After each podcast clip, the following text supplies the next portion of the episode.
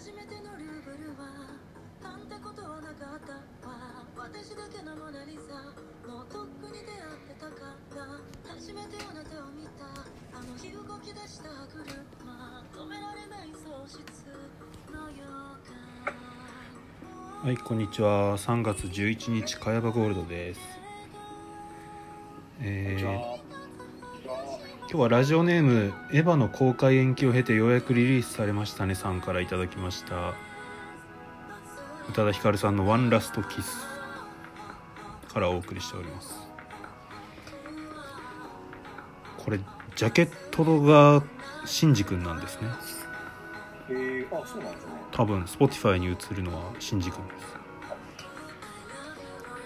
これがしあれですか「新エヴァンゲリオン」の主題歌的なもんですか？これは。そうそうそうそう。そうらしいんですよ。公開されたんですね。あんまり知らなかったんですけど、ねついについに本当に公開されてしまいましたよ。曽根さんの前ではネタバレ禁止らしいんでもし誰か見た人がいても曽根さんには何も言わないでください。あのこの話マジで振りじゃないんで。絶対ダメらしいです当珍しい。ぐらい消えると思うんですよ本えー、いっていくんですか？当にいやあの今のところね14日の日曜日に行こうと思ってましてということで、あ今週末だ、はい。うん。あ今週末もうすぐですね。そうもう。本当言わないでください皆さんって感じです、えー今日は 今日はいつものレギュラーの曽根さんとあとしみにゃんとあと素敵なゲストが来ていただいております。はい。えーうちの会社のエンジニアリング全てを統括する山の王北浦さんです。よろしくお願いします。なぜ山ええとかー、よーすアドリブで2つな考えたらなんか一瞬で山の王って思いついちゃったんで。すいませんようたんはみたいなこと山の不動じゃないんですね。山の不動。北山の不動斗の剣話そう山の不動かなと思いました。山の不動って言うとなんかなんていうんですかね。ちょっとこう体がでかいみたいなこと強調しすぎるかなと思って。あのポリコ今あれレですもんね。ポリコレ配慮して山の不動どころかはい、雲の十座張りにね体重軽くしてるところですもんね。あの久々にというかちゃんとこう大きめの画面で北浦さん見たんですけどめちゃめちゃ痩せましたよね本当に。なんかごめんなさい。普通になっちゃいました。ねちょっと。いや普通になりたくなかった自己言いたかったんですけどね。なんか普通になっちゃいましたね。すいませんね。いや申し訳ないな。今何キロ減ったんですか？今15キロ減ですね。15キロ。え最終はあとどんぐらい減らすんですか？最終はあと6キロぐらいは行きたいですねえそのげトータルじゃあ21 20 20キロぐらい。20ぐらいまで行ったらゴールもうゴールしてもいいかなってなる感じかなと思ってます。それはあれですか？ご自分でん狙って減量していらっしゃるんですか？それ。もちろん。あれなん年末に健康診断に盛大に引っかかったはいんですよ、えええ。で健康にならないともう俺あかんなっていうことに気づいて あじゃあもうやるかみたいな感じで動き出したのが今でございますね。えそんなにがっつり減量しないとあかんよっていう状態だったんですか？健康診断的ななんか電話がかかってきてすぐに病院に行ってくださいってこう言われるたんですよね。え。なんかいつになくせかされる感じ。えはい。紹介状書くんでって言われて。ええ怖いっすね。それは。そうなんですね。なんであの普通の人たちがなんか健康診断が悪かったって言われているのって別に普通ですから、ね。その向こう側があるんで。電話かかってきたことはないっすわ。確かに健康。数字が悪くなったとかも、ただのキャッキャウフフですよそれも、ね。結果だけ知らされてああ悪いなとかいう話ですもんね普通は劇的に誠に失礼ながら改その話を聞いてああじゃあ僕大丈夫なんだと思ってたんですよ。うん。でこの間結果返ってきたら普通に再検査あったっていう。ええだから本当にやばいパターン。マジでかなりやばいパターンなんだろうなと思いました。その北川さんパターンは。うん。そうなんですよ。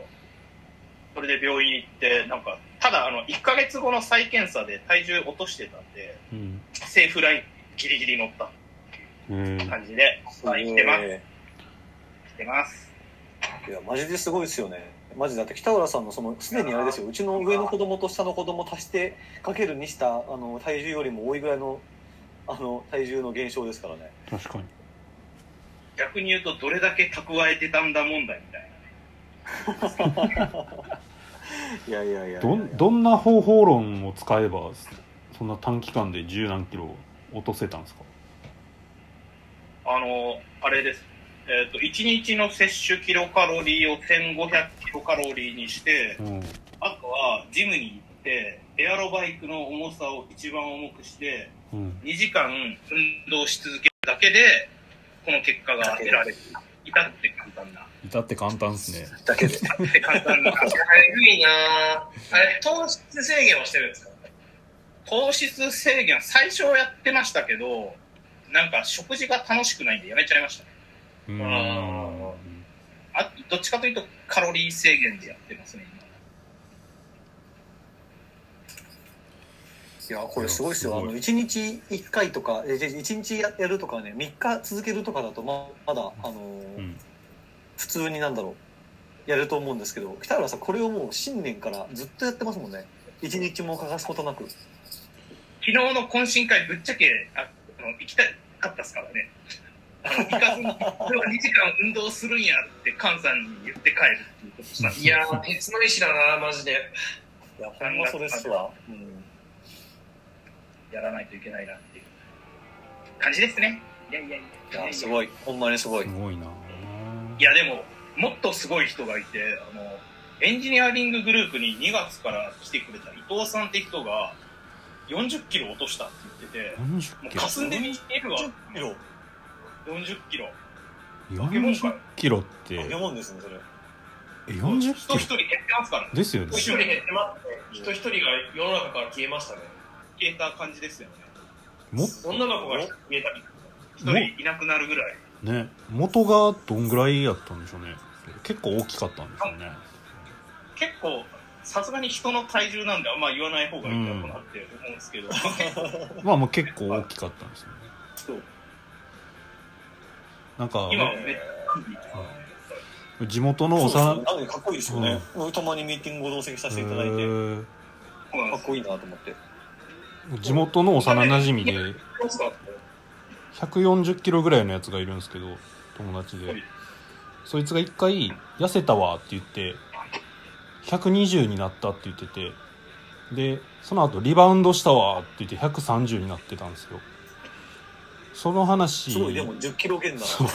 それに比べるとすごいなって思いました。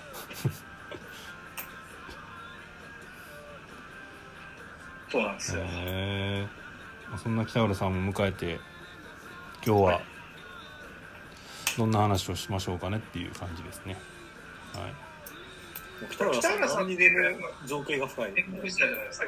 北原さんといえば戦国時代みたいなとこあるじゃないですか。あ出た戦国戦国時代の話しても誰も響かないですよ多分。坂田さんしか響かないいやわかんないですよ。歴史好きとかいるかもしれないし。本僕は幕末の方が得意ですね。幕末だったら割と普通には語れるぐらいは。うーん。あ当ー分かれますよね。幕派幕末派と戦国派分かれますよね。うん。ん。幕末好きですよ僕。もあの昔維新の嵐っていうゲームが荒野から出ててうん。ほうほうほうほうあれすごい好きだったんですよね。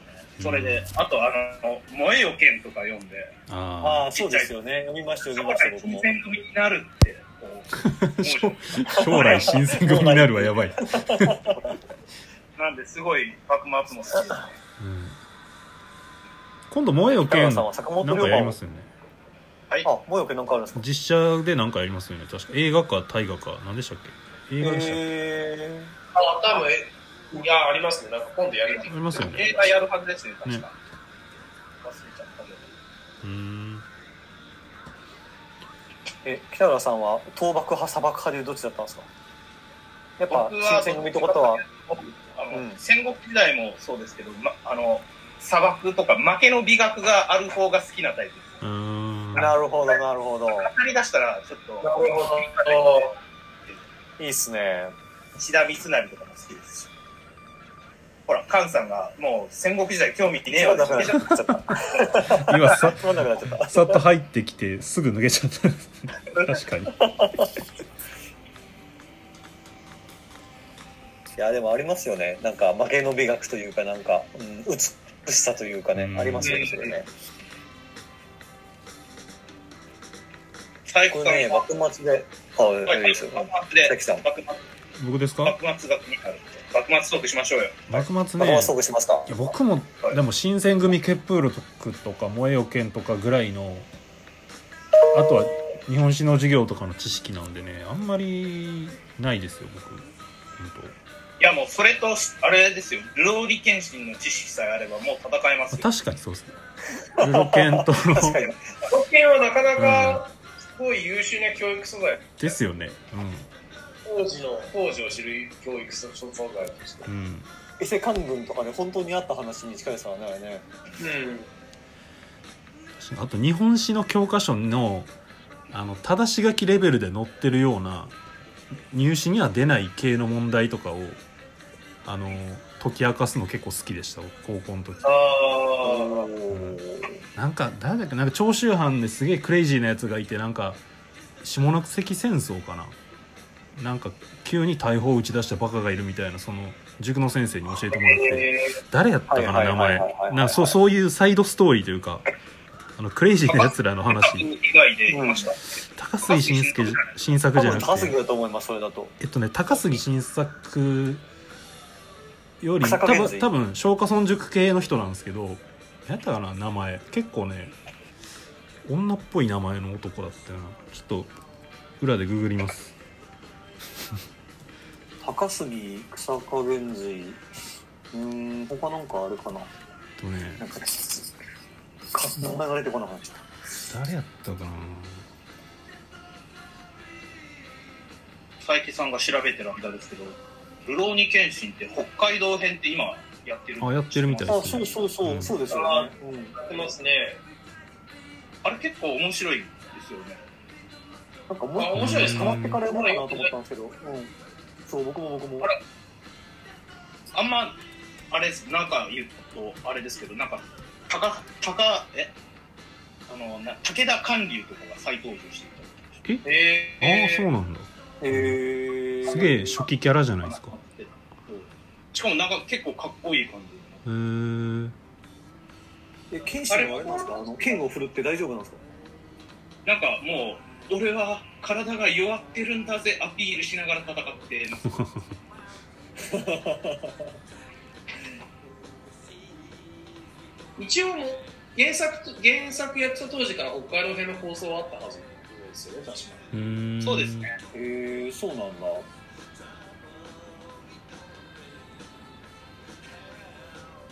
北海道編はあれなんですかやっぱあのほらあれあれ。名前が出てこなくて戊辰戦争のあれに遡ってなんかあれしたりするんですか？なんかその時の因縁がとか。ほら。あなそれはあのこれからですね。これからですね多分。あのおー土いいっすね。と掘り下げてたりとかはしてたんで。あいいじゃないですか土方。そうなんだ。えー、すごい興味あるわ。あとあの新選組の3番隊隊長が3番隊斎藤はじめだ。あの北海道にいた長倉新八。長倉新八が登場します。へえあとすごいですね。いいな六本刀とかも出てくへるーなんか懐かしいことがすごい盛り込んでます。ねなるほど。いいっすね。結構あれですよね。連載スピード遅めな感じですよね確かなんなんて言いました？なんか連載スピード遅めな感じじゃなかったでしたっけ？週刊連載してるんでしたっけ？月一じゃなかったでしたああですよねですよね。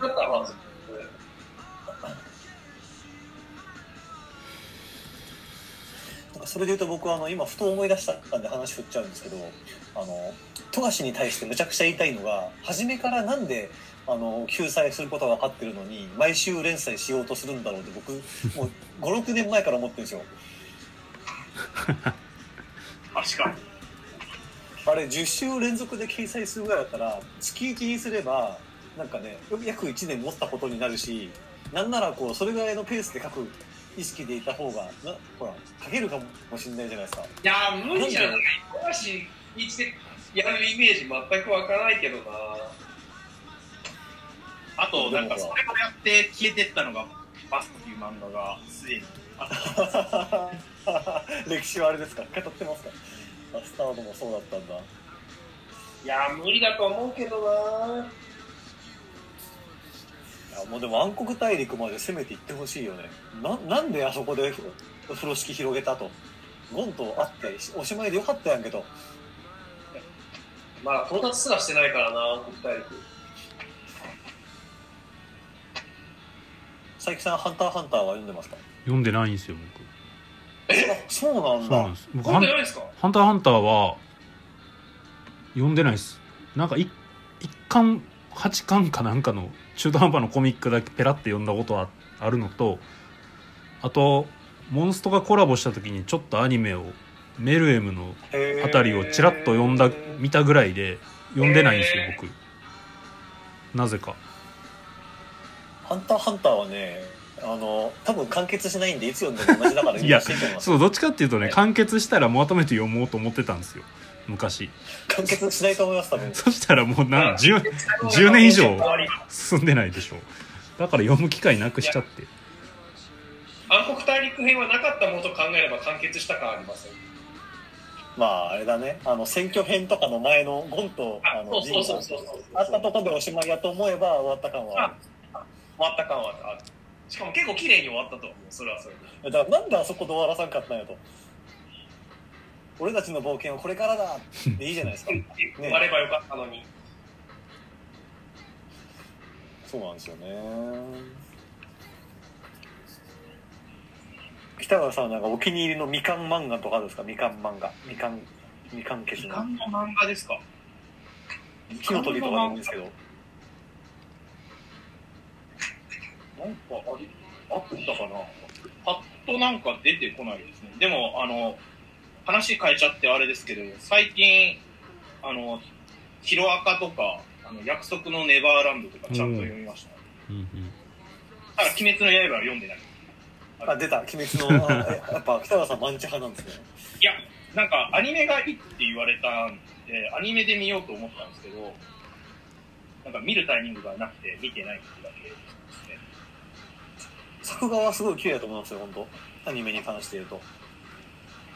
うん。ああ、ですよね。なんか厳密に言うと7話ぐらいまでは見たんですよね。そこで止まってやそうなんですよね。確かに僕アニメも見たんですけど一つに関して言うとあのなんか偉い人たちというか主要キャラクターが勢ぞろいするのがあの一番最後の方なんですよ。2456みたいな。うん。話数の場所で言うと。その辺から面白くなってきて終わったみたいな感じですね感想としては。うん。え、アニメの方ってことですか？アニメのアニメの感想。えー、でも今年の秋なんか続きやるんですよ。確か。あそうそうそうそう。だからねあのあアニメでやって、えー、と映画でその続きやってその続きをまたアニメでやるみたいですね。うん佐伯さんが心から興味なさそうな、うーんっていう。ね本当にこの話広げない広がらない。いやほいや全然興味 ありますよ。なんか遊郭編とかいうのでなんかノイジーマイノリティが炎上させてるみたいなニュースは見ましたああ、見ました、見ました、それ。本当ふざけてるなと思いました。なんか遊郭フェミニズをム的な文脈ですか？えなんか遊郭なんか取り扱うそうそうなんかね多分ね最初の発端は普通に遊郭って子供にどう説明しようみたいなその程度のツイートとかをした人がいたと思うんですよ。でそれをうん。なんかあの子供にどう教えればいいのかと炎上しているみたいな記事を出した人がいて。あ火をつけちゃったんですね。そうそうだからい100人中23人が言ってる感想を炎上と装ったマスコミのあれです。多分。まあ本当に思ってる人もいるかもしれない。る以前に首がボコボコ吹っ飛ぶやほんとそれほんまにそれそもそも鬼殺すんは説明せんでいいのかっていうねもう遊郭知りたければ銀玉でも読ましとけって思いますけど、うまく説明してるからうまくギャグでなんかそういうのでもどこでこう子供ってあれなんですかね？あの知識として身につけていくもんなんですかね？うん確かにね。じどうなんだろうな。どうだっただろうな自分。僕それこそやっぱ漫画だったなと思うんですよね。なんかあの、うん。幕末の話にちょっと戻っちゃうんですけどあの大井龍馬って漫画があってですね、はいはいはいはいはい武田鉄矢が監修してうんるとうんいう、ありましたねそうそう小山優の。あれのね結構前半戦でそういうこうエッチなシーンがあるんですよ。あの、うんうんうんお風呂場覗きに行くとか。はいはい。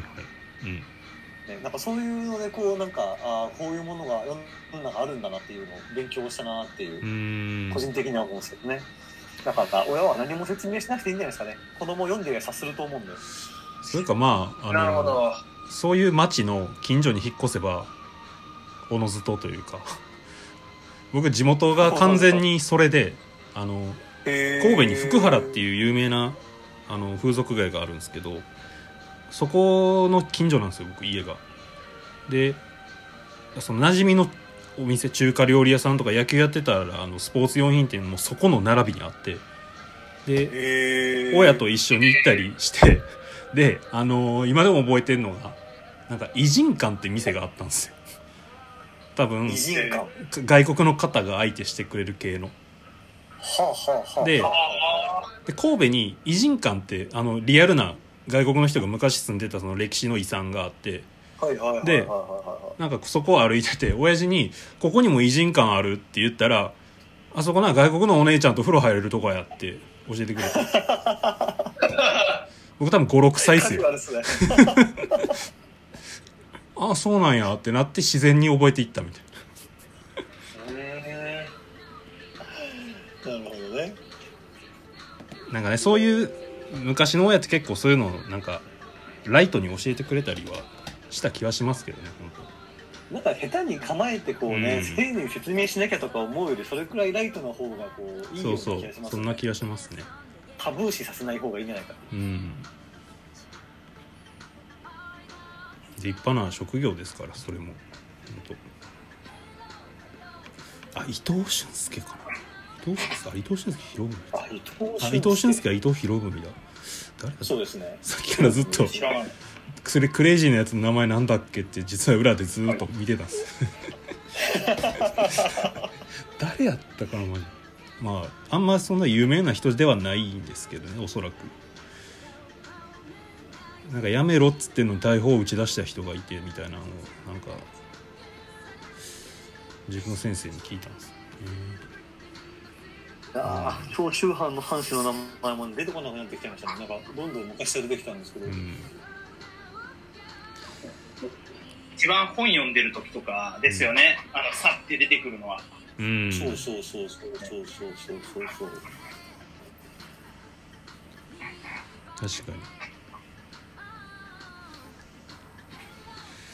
まあいいや。ねこの日本にもこんな内戦の時代があったっていうのもおつなもんですね。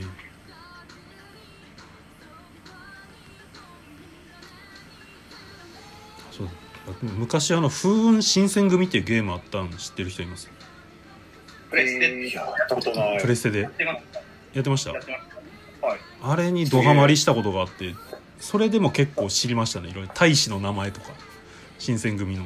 はいはいはいはいはいはい。リンクを選んでプレイできるんですよね。そうそうそうそうそうへえなんか、最後、うん、あと、なんか確か自分のオリキャラオリジナルキャラでやった後にクリアしたら誰かを選べるんでしたっけ？なんか起きたとか。なんか記憶にあるのが、うん。最後の方、土方歳三が、うん。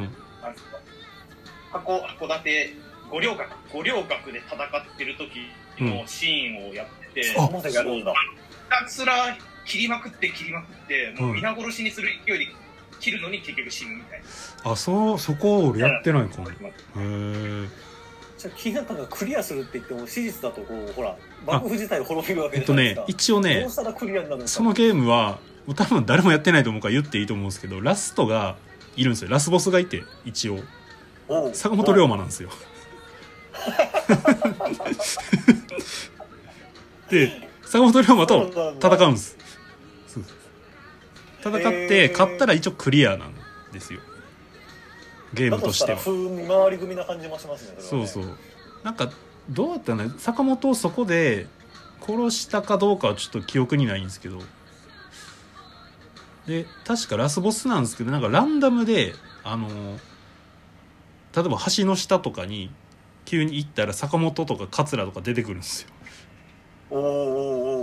でランダムで出てき題たそうそう、ランダムで出てきたら戦えてでストーリーっていうか何個かあのーポイントになるとかやんないとそのラストバトルはできないんですけどっていうちょっと遊びの入った面白いゲーへム逃げの小太郎小次郎小五郎か逃げの小五郎マジ見つからへんしみたいなそういうちょっとおもろい おもろいゲームでしたほんまに。えー、ーそこ細かい設定が反映されてるんですね、逃げの心桂マジ見つからへんっていうのあるんですよ本当いやマジ新選組がね猛威を振るう京都の中なんか古事記の真似して隠れてたらしいですからね。あそうまさにそう橋の欄干の下にあの大物老子がいるという情報が入ったって言ってでカツラっぽい人出てきてめっちゃ逃げていくみたいな。のありました。へえちょっと凝っててるゲームでした。たっけ？えっとね、風雲新選組かな確か、うーん新選組。面白そう。うん、何作か出てたはずです。ですよね。多分あそうなんですね。北原さんの言ってた土方の北海道のやつは僕がやったやつじゃないとは思いますね多分。あ多分後のやつだとうん思います、多分そうだと思います。何作かありましたねそうなんです。いや意外あこれプレステ2があれなんですね。最初なんですね。きっとこれね。あ2か。2かな。うん。うーん。面白そう。最近歴史もんのゲームもやってないな最近。ゴースト・オブ・ツシマぐらいかな。ゴースト・オブ・ツシマ。信長 はねやりたいんですけどね。ちょっと重いんですよ重いか。いやなんかね僕あの天下創生はめっちゃハマったんですよ。信長の野望のあの城下町すごい栄えれるやつ。3D で。はい。なんかそれ以外のやつがあんまり23個やったんですけどハマらなくて。最近やってないんですよね。なんか信長の野望ってあの一回作り変えるごとに全部変えてくるのがすごいな、いや確かに。ああそうなんですね。作り変えてくるんだシステムが全部変わるんです。よ、うん。マジですか？飽きさせないすごい工夫じゃないですか。ただ逆に言うとあの評価がすごい人によって分かれうるんですよ、ん。多分そうでしょうね、なるほどね。なんかゲーム性結構変わるんでなんか同じ信長でも合う合わんがあると思います。そうなんです。よへえまさに僕そんな感じだし。光栄さんもね信長の野望への情熱の1ミリぐらいウイニングポストにも注いでほしいんですけどね。ウィニングポストやる派ですか？僕ずっとやってたんですけどね。僕毎年お布施で買ってますね、マジっすか？お布施してんだ。僕ウィニングポスト語り出したら2時間いただきますけど大丈夫ですか？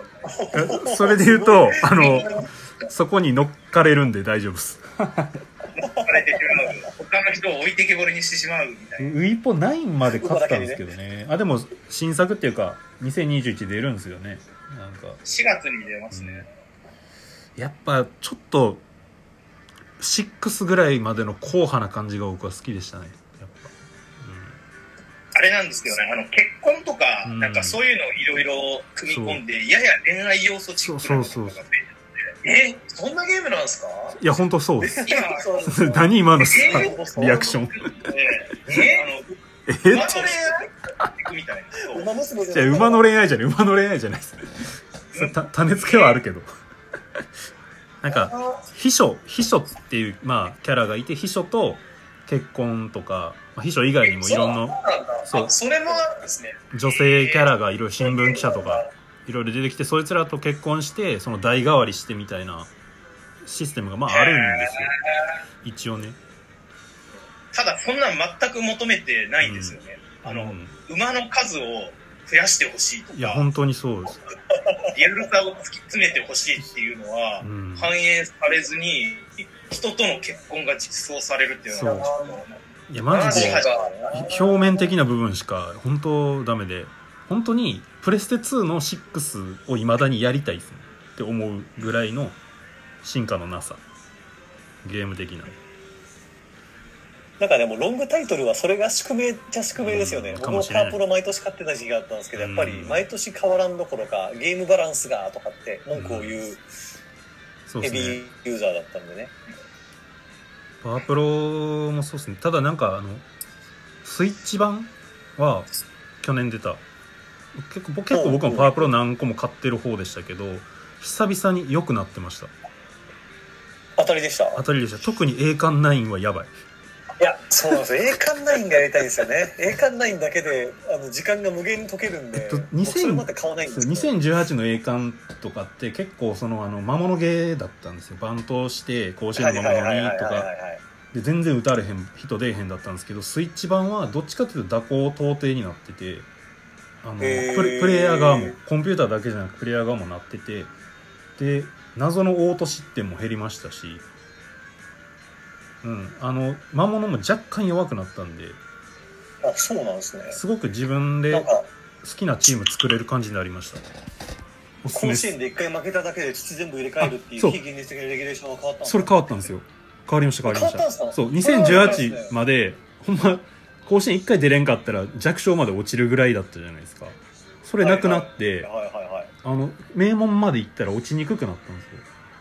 へえあそれはいい工夫ですね。逆に強くなりすぎると本当に強くなりすぎるんでちょっとぬるくなるっていうのはあるんですけど。ああなるほどね。あはいはいはい。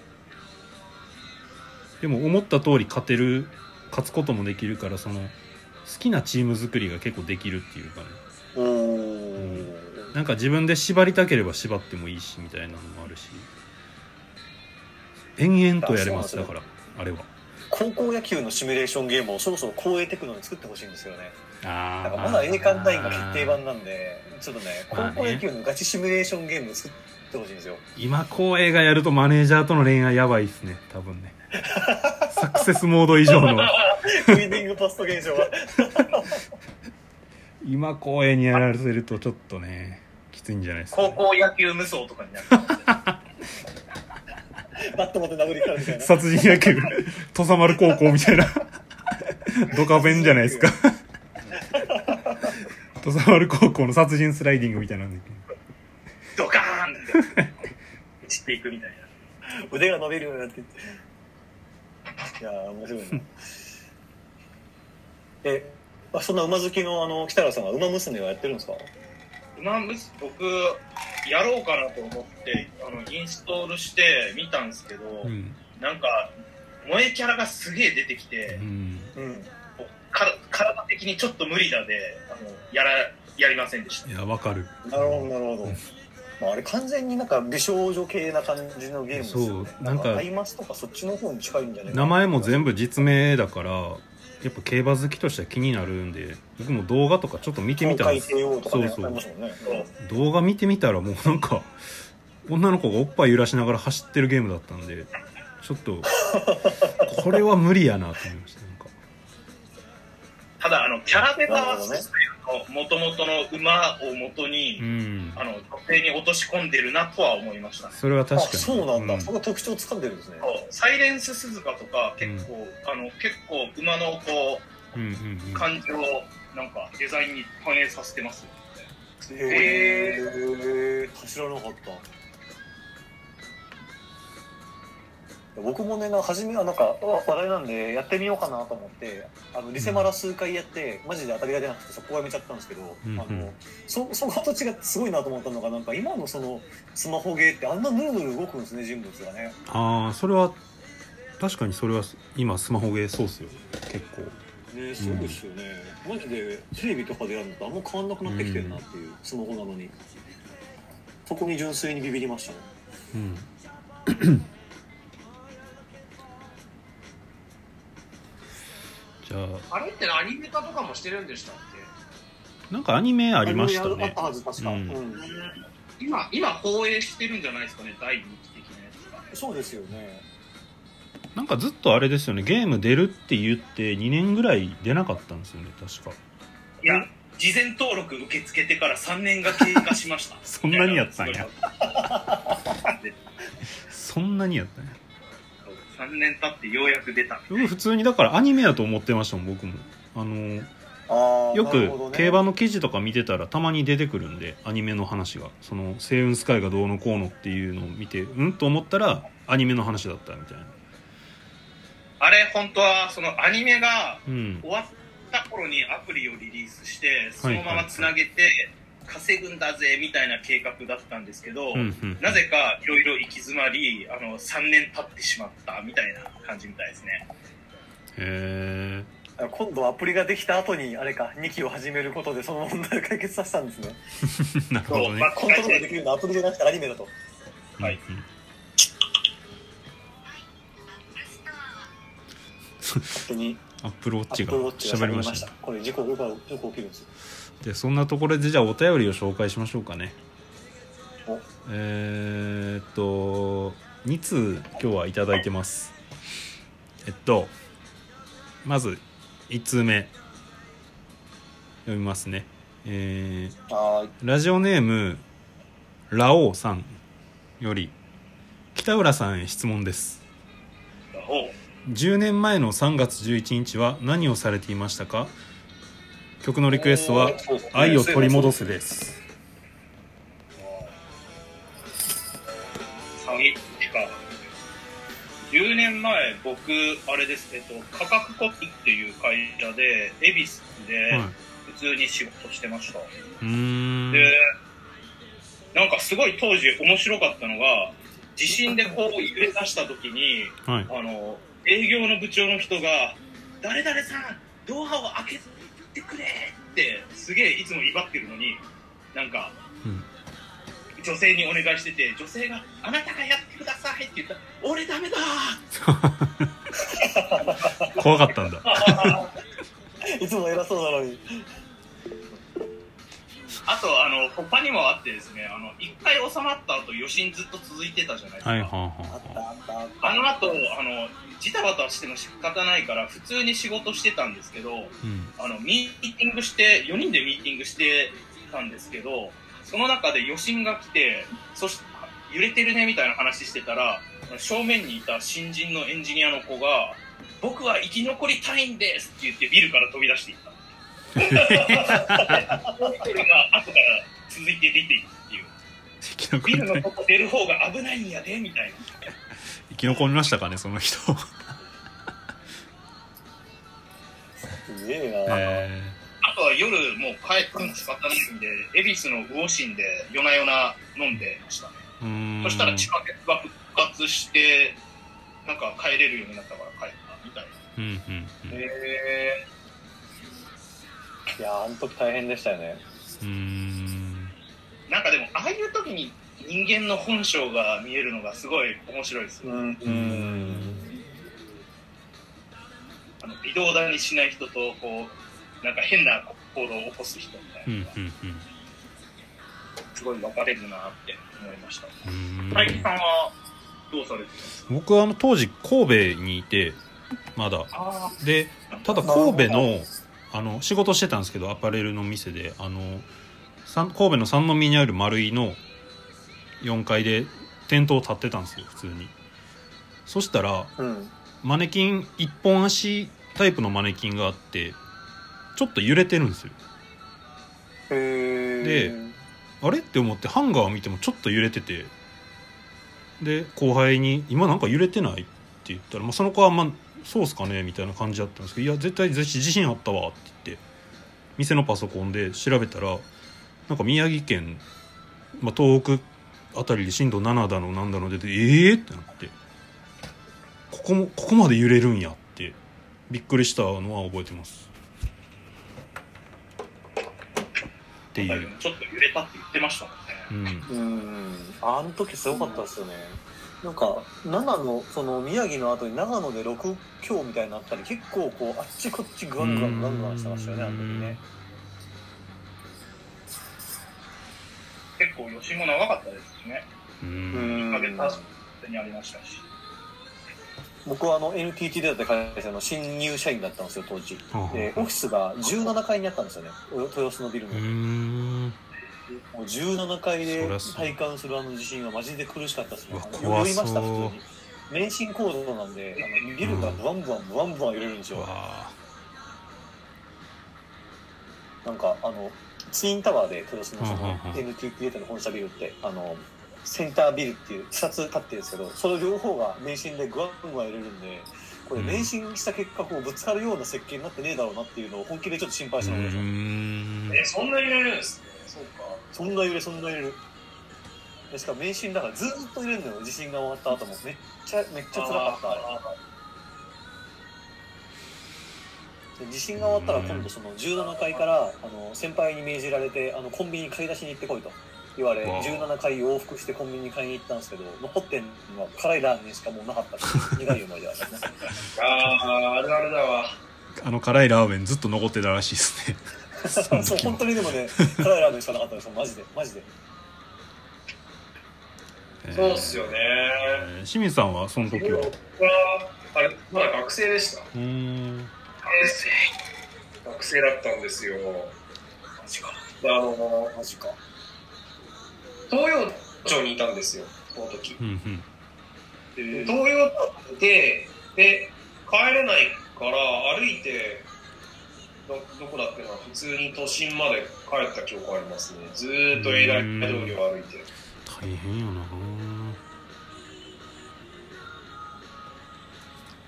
そうだよな電車も止まってたもんなそうそうなんですよ。で、多分地震自体は、あの、エレベーターに乗ってて感じなかったんですよ。うーんそれでエレベーターがガタンってなったよねまあ普通に軟着陸したんでエレベーター自体が。うんうんだからなんか揺れはあまり感じなくて、あの外出たら信号機がぶっ壊れてたからすげえビビりましたけええ。ああそうなんだ。信号壊れてたんだ。ど、もう完全に倒倒れちゃってたというか、気づかなかっ上がってた。たマジかへーか。そのゆいやあれから10年ですもんね。あのうん揺れの記憶でいうと僕阪神大震災を思いっきり経験してるんですけど僕。ああの、あそっかそっかそっか。9歳ね。そう9歳でまあ、寝てたんですけど時間的に。家思いっきり転がってるんかと思いましたね本当。なんか横に揺れてるっていうかなんかね回ってるみたいな感覚なんですよ。なんかぐるんぐるんって。でなんかよく親父が、あのー関西で最近地震が起きてないからそのうち来るでみたいなのよう言うてたんですよ。うちの父親が。すごいですね。で、うんあの朝ちょっと僕もまあさすがに目覚めてゴーってなってる中親父の声が聞こえてきて「ついに関西にも来たか!」って言ってたんですよ。めっちゃ嬉しそうや。ついに関西にも来たかってそのとっさに出てくる。何なのこの人っていうのがね今でもすごい覚えてて。でプラスあのちっちゃいタンスみたいなのが兄貴の上にゴロンって落ちたんですけど兄貴目目覚めてないんですよ。兄貴起きてなくて。えすげえな。そうなんかあのなんでちょっとまあ地震の瞬間の思い出が若干ちょっとねネタになる話が2つあるっていうのが僕の被災の思い出です。っていうところで、阪神の時は北浦さんはあれですか？和和歌山ですか？僕は和歌山の橋本市ですね。で、当時小学校6年生で、和歌山でも震度5がちょっとあったぐらいで、うん。縦揺れがうんうん数秒あって、その後横揺れが1、2分続くみたいな感じでした。うーん。そこまで被害なかった。ね。僕京都に住んでて僕も多分小学校1年2年生ぐらいだったんですけど、あの結構揺れたのを記憶してます。なんか僕も、うん。あの地震など起きなくて起こされてそしたらなんかあの上の電灯がこう揺れてるなーっていうふうに思ったのをなんか今でも鮮明になぜか覚えてますね。ああなんか今一番思い出し一番びっくりしたのはやっぱ煙の煙っすね。家から煙空向こうの方を見たらぶっとい煙がブワー上がってるんですよあのー隣の区でそうものすごい燃えたんですけどそれの煙が思いっきり上がっててでもう家の方までその煙の匂いするんですよね。隣の区なのに。へー。なんかそれがすごい覚えてるな。うん。曲は今ペガサスファンタジーに切り替わっております、はい、こんな話をしながら。じゃあ時間もあれなんで次のお便りいきますね。そうですね。はい。えこれ60ー。分しかね、記録できないこと、この間分かりましたもんね。そう。この間のやつ途中で切れたっていう。最後の最後。はい、えーラジオネームなぜベストを尽くさないのかさんからいただきました。えー佐伯さん阿部寛ってかっこいいですよね。ドラマ「トリックの阿部寛は本当に素晴らしいです。毎日阿部寛のことを考え生活の中で阿部寛がいる毎日を突き詰め検討していた結果この度替え歌を考えました。創世のアクエ牽制のアクエリオンってアニメ昔ありましたよね。その替え歌で毎日1億と2000年前から阿部寛と家で一人でシャウトしています。1億と2000年前後も阿部寛。先生僕は大丈夫なんでしょうか。ドラマ「トリック」の会話が聞きたいです、はい。えーリクエストは当然「創世のアクエリオン」のオープニングテーマです。じゃあえっ、と北浦さん歌ってもらっていいですか？なんで僕に振るんですか？やめて、やめていただけます。ふざけんじゃねえぞ。マジでなんか、アクエリオンって、歌の記憶はあるんですけど、アニメの記憶が一切ないんですよね。どういうやつでしたっけ？俺もあんま知らないんですよねこれあんまよくわかんないですよね。いや、あれですよ。こっちの話じゃなくて、トリックの話をすべきって。もうちょっとこれを読まされる人の身にもなってほしいです よえこの歌で合ってるのかな？まあいいやトリックの話ですか？トリック僕あんま覚えてないんですよね。結構昔ですからね、あの知らない人も多いかもしれないです。そう。うちの奥さんがめっちゃ好きなんですけどね、僕はまだ残念で見たことがないんですよね。曲間違えてた？これだ。いや、トリック見た方がいいんじゃないですか。なぜベストを尽くさないのかって、こう、阿部寛は、上田教授にして言うんです。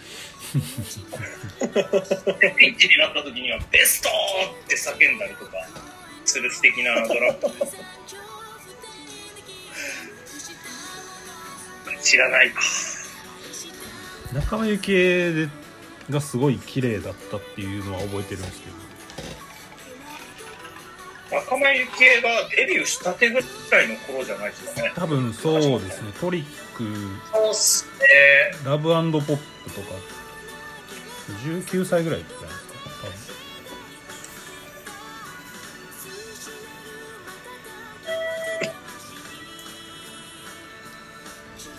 これそろそろサビかな？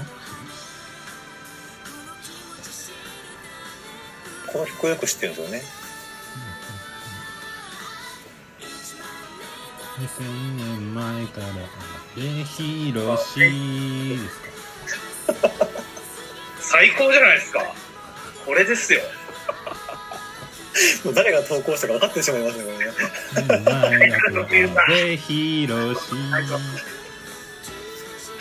いやいやいや、なんか、あの、あまあ僕じゃないんですけど、やっぱ一人の生活してると、やっぱりしょうもないことを考えないとうんダメだって言って、最終的にはこの境地に行き立つみたいな感じなんじゃないのかなって、多分推理しましたね。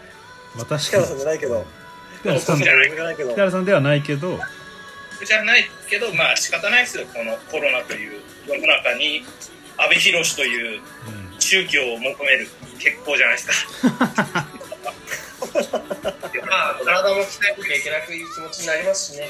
どうでしょうね。よよくあるポストアポカリプス系の漫画によくある宗教が出てくる系のね阿部寛なんでそれが今は阿部寛だったっていうことですね。いや素晴らしいリスナーさんがいらっしゃいますねいや。本当ねどうしたわ。素晴らしいお便りありがとうございます、えーなぜベストを尽くさないのかさん毎週毎週本当にありがとうございますこの方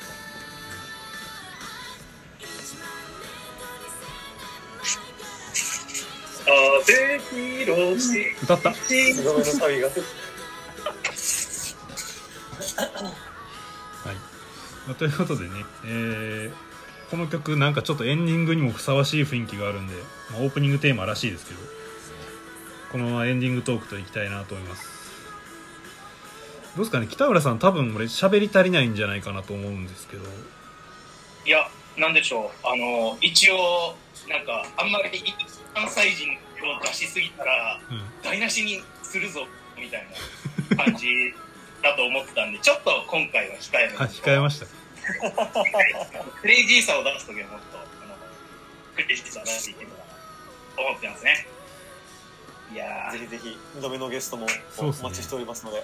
ちょっと一旦振り切った形でやりたいですね一回ね、そうですね。あの、向こう側に行きましょう、向こう側に。あ、で残さずに行きましょう。スピードの向こう側みたいなところに行きたいですね、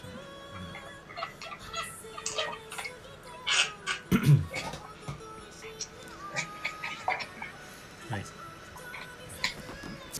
まあということで今日はあのー戦国時代から幕末から漫画からまあいろいろいつも通り話は散らかりましたけども皆さんいかがでしたでしょうか、はい、北村さんも時間があるのでねはい。はい。清水さんが。新しいコーナー作った。らヤバゴールド新しいコーナー？新しいコーナー。